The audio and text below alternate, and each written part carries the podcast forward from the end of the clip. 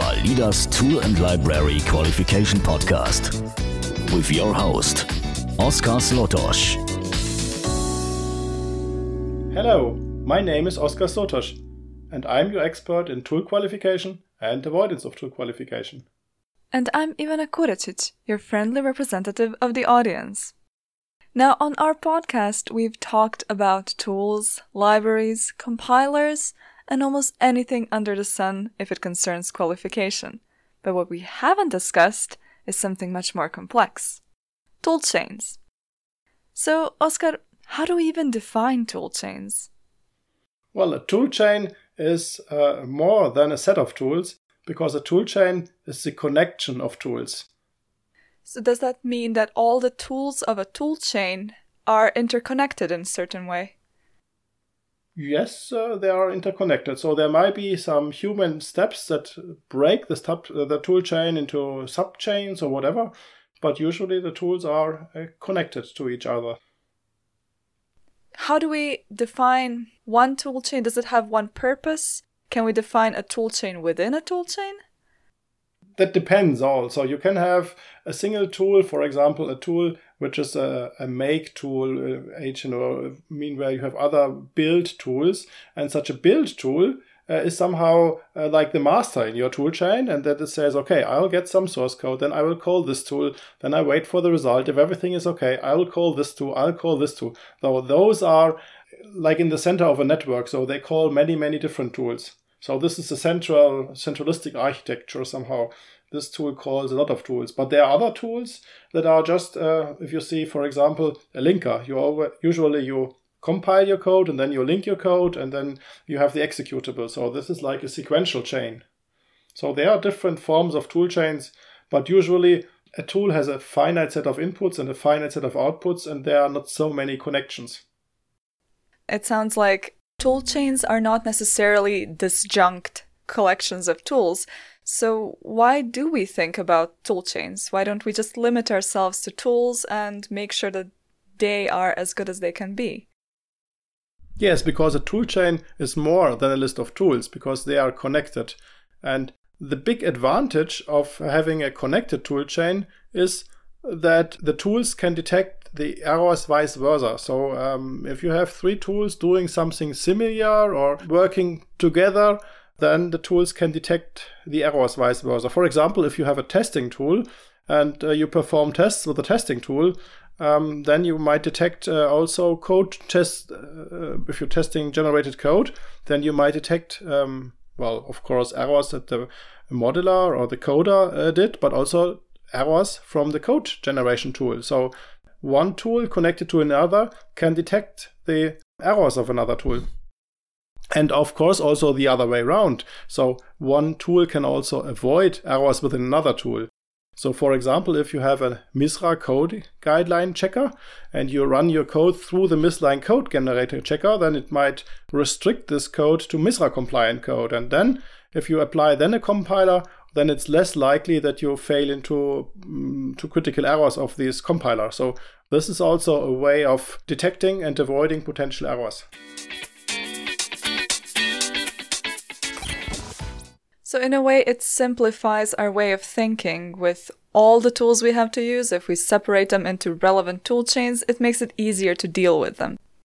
Well, uh, usually um, it's it's it's the opposite actually, because because um, have, treating a tool as a separate thing is just uh, uh, thinking of a single tool. But a tool chain, uh, then there are many connections, and uh, how do they relate? And uh, for example, if we go to a customer and the customer says, Can you help us in analyzing the tool chain? So then we need to find out which tools are uh, used together and how they are used together. All these interactions make it a bit more complex. So you have a bit more work to define a tool chain than just de- defining the list of tools.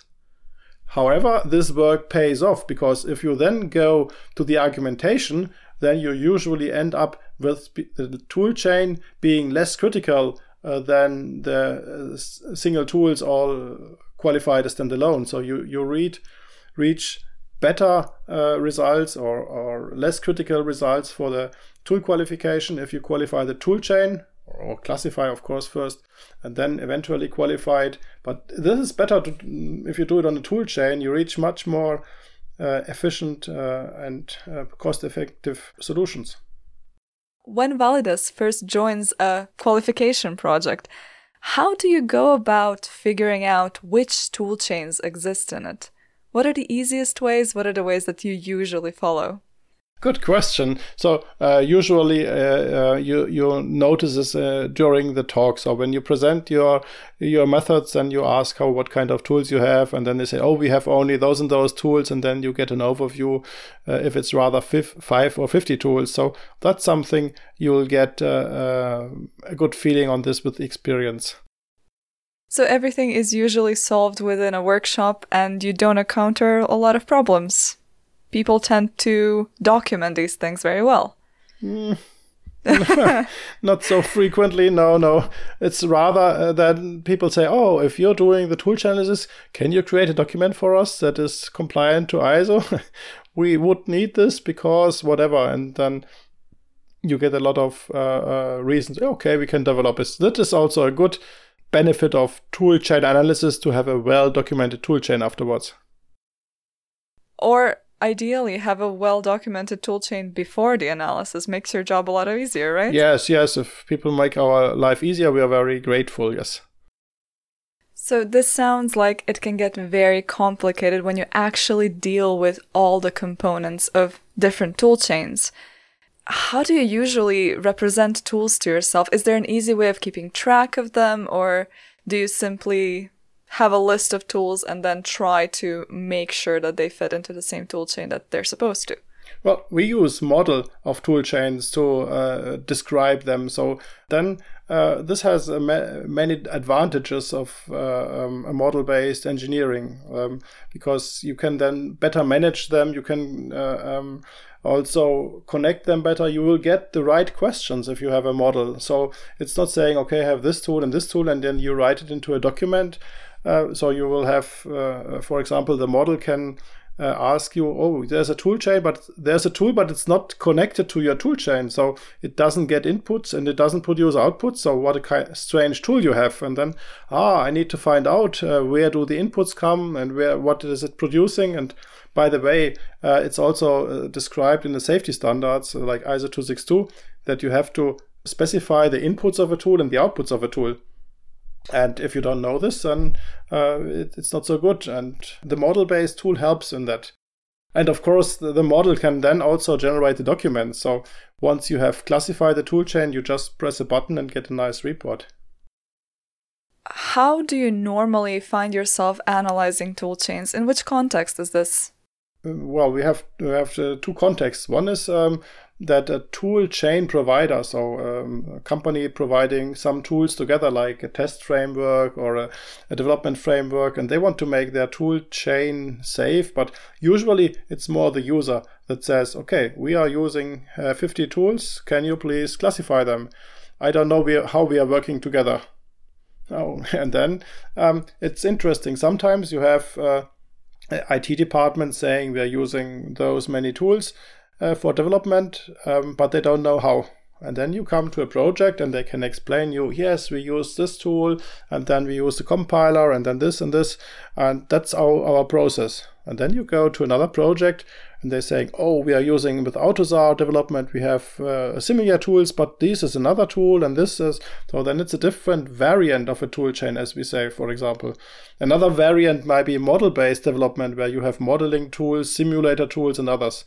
So there are different uh, variants uh, within toolchains, and that's something where the model really pays off because then you can switch easily from one variant to another and see uh, how things change if you move a tool or change a tool.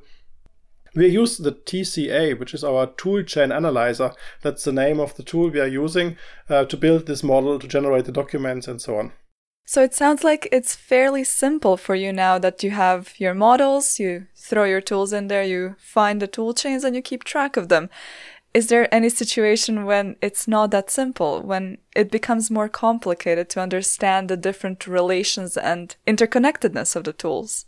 Yes, there are several things. So, one is just if the customer says we're having 500 or 1,000 tools, and we have just three months to do it. So then it's, hey, how can we do this? How can we help you? Where to start? Where to stop? And in this case, it's uh, it's uh, important to find the right abstraction. So you can group tools to sub tool chains and say, okay, we just consider your testing environment, even if it's 50 tools uh, somehow working together, we consider it as a testing environment. And then we classify it as a testing environment and saying, okay, you get the uh, the software in, you get the test report out, and you get the coverage out, and then we uh, analyze different use cases as a whole. So this is a good idea to abstract it. And of course, uh, if the abstraction is not yielding good uh, uh, enough results, so that you need to know more information about the subtools in this toolchain, then you can still refine it and say, okay, let's dig one level deeper and make uh, analysis here. We can also do graphical models of toolchains, meaning we can display and draw the toolchains and show um, people that uh, they see how their tool's working really graphically. That's also an important uh, thing to do. What do producers of tools and toolchains need to know about how to structure them for safety standards? Well, um, usually the safety standards have uh, separate chapters on how to qualify tools or how to create confidence in tools, and uh, they have a different uh, approach. But in the essence, it's very similar to what you do with a system. So with a system, you do first the hazard and risk analysis, HARA called, and then uh, you know how critical is the system. And once you have a safety integrity level that measures the criticality of the system, then you can, uh, in the next step, apply some risk reduction mechanism. So, like testing or reviewing or whatever. And within tool chain handling, it's the same thing. It's just that the safety levels is not called safety integrity level or ASIL or something like that. It's just called confidence level or tool qualification level to not confuse things. But the principle is the same. First, you analyze the risks, and this is um, done for all tools in the tool chain. It's called the tool classification. And then you reduce the risk wherever there is a risk. Uh, that's uh, qualification. And that's what uh, is uh, meant and what is required for the um, tool classification and optional qualification. You have to analyze the risks. And this is not only the risk for the compiler, which is usually considered to be a very critical tool, but also for other tools that are used. And well, today we had an interesting discussion on uh, how Git is used um, in a complex process, which subtools are there used, and the question was, is this really critical or not? And um, at the end, they said, well, and we are doing here some certifications and uh, some uh, comparisons to ensure that nobody has uh, introduced or modified a bit. And then said, well, if everything is uh, checked that it's bitwise accurate, then nothing can have happened.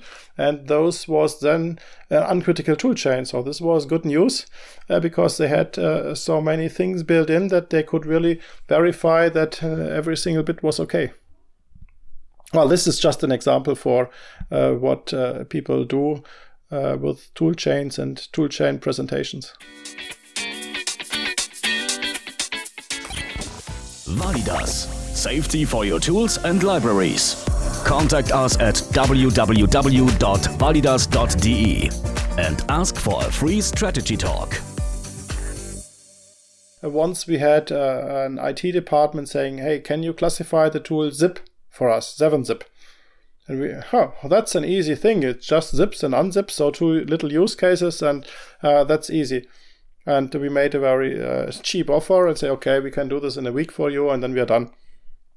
But then the IT department says, well, sorry to say, but we don't know how the tool users are using zip and um, there is a user manual and there are 100 different options and there is windows integration and you can use it from command line and you can say 7 zip and email things and uh, uh, you need to consider all those different options and uh, compression rate and modes and whatever and general settings. And we were so oh what? Yes it's true. And those are really fine grain modeling things. And um, this is uh, the granularity of modeling. And it depends. If you're using in the project, uh, at the end you have your zip file and you're distributing your software as a zip file. then of course there is a risk. Hey, uh, it might be uh, zipped wrongly, and then the user is unzipping it and just flashing it, and that it won't work. So then, of course, there can be a mitigation. If you have a zip file, then unzip it and test whether it's the same. Very easy to approach and uh, very abstract. So it's always very important to consider how deep and how granular you want your particular toolchain to be. Yes, and and usually when you build a um, a toolchain model, you do it as abstract as possible. But but if you are a vendor of a tool, like in this case the IT department was distributing the 7-zip tool internally, uh, then of course you have to be prepared for many things. And they want to have a more fine grain model, allowing people to configure their use case more precisely. So that's a bit the abstraction and granularity. And the more abstract you model, the less work you have. But uh, sometimes also you don't get the exact results you might need. So if you, for example, say, oh, that's my testing toolchain, and um, the problem that I'll detect in error here, the, the risk that I don't detect in error is high, so my total toolchain is TCL3, therefore I need to qualify it. And then it turns out that this testing tool chain consists of 50 different tools working together. And you have to qualify them all 50. Very bad idea. So in this case, it really uh, is recommended to do a more fine grain analysis. Okay, in testing we have a code coverage measurement tool, and we have this and this, and we uh, you do a bit of more of refinement, you will get better results. So as for every other case in qualification, it's important to specify your use case and then work with your tools and toolchains. Yes, exactly. And what do we mean when we talk about a simulation toolchain? Well, um, a simulation toolchain is a tool that allows you to uh, simulate your software before it's going to the product without having hardware.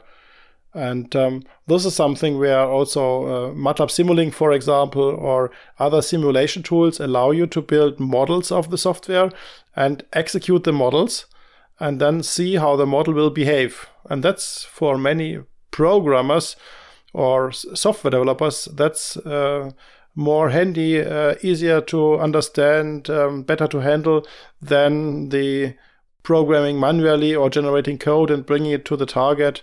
So they just do a simulation. Sometimes even the hardware is not present, so they they have a model for a new chip they are building, and the chip developers also have some requirements to make it fast, safe, and whatever. Uh, but you say, okay, we have an, an interface defined that's we can use for simulating, and you will do the hardware job of making it fast uh, and uh, low power consuming and whatever. So that's a good interface. And then simulation tools, um, well, are they very helpful? But then the big question comes do we need to qualify the simulator? Oh, that's dangerous. Do you? Do you or do you not? Yes, you can if you want. So, um, but uh, if you don't qualify the simulator, you still have to generate all the code and test it on the target. If you will say, okay, my tests on the model are sufficiently, and uh, I know that everything is working well, I'm done uh, please ensure that the generated code is correct. I just want to press the button. Then, then the code generator is uh, not so critical. And the simulator itself is also something. If, for example, simulation measures code coverage and says now you have done everything that corresponds to MCDC coverage, or you have reached every state, or you have taken every decision, something like that, um, then it's also something which is important for the safety standard and should work with confidence. Compiling means just translating one uh, um, formal language into another formal language. So you can compile many, many different things. But usually people associate with a compiler something like a C or C compiler that uh, makes out of a programming language something that uh, can run on the machine.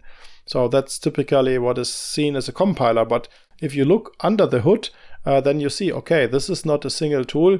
These are several tools, and the compiler, which is is rather what is called a shell. So they somehow manage the compilation. First, it's parsed, then it's uh, optimized, then it's translated to an assembly format. Then they call an assembler, which translate the assembly to object code. Well, then they call the linker, which takes uh, object code and creates maybe a library, or they call an archiver that creates an archive, and then the linker reads from the archive. So this is a complete uh, tool chain that is behind the compiler, and that is uh, something you might model or you might not model. So typical we say that's one tool and uh, something like archivation or linking we, we model as a feature then the models tend to be uh, uh, smaller and then more elegant exception of course if you want and that we, we had recently uh, there was something like can you test the preprocessor well the preprocessor is also part of the compiler toolchain and then it wasn't the aim to test the whole compiler but only the preprocessor then, of course, you build a test environment for a preprocessor and not for the whole compiler. And the same for the linker. If somebody says, Can you test my linker? Well, then you model it as a separate tool and test the linker. Okay, so that's it for today. We learned that a tool chain is more than a tool because there are connections, and those connections are more work to specify but it's required. And within toolchains, the tools can detect the errors vice versa. So therefore, you end up with uh, less critical classifications than if you classify the tools one by one.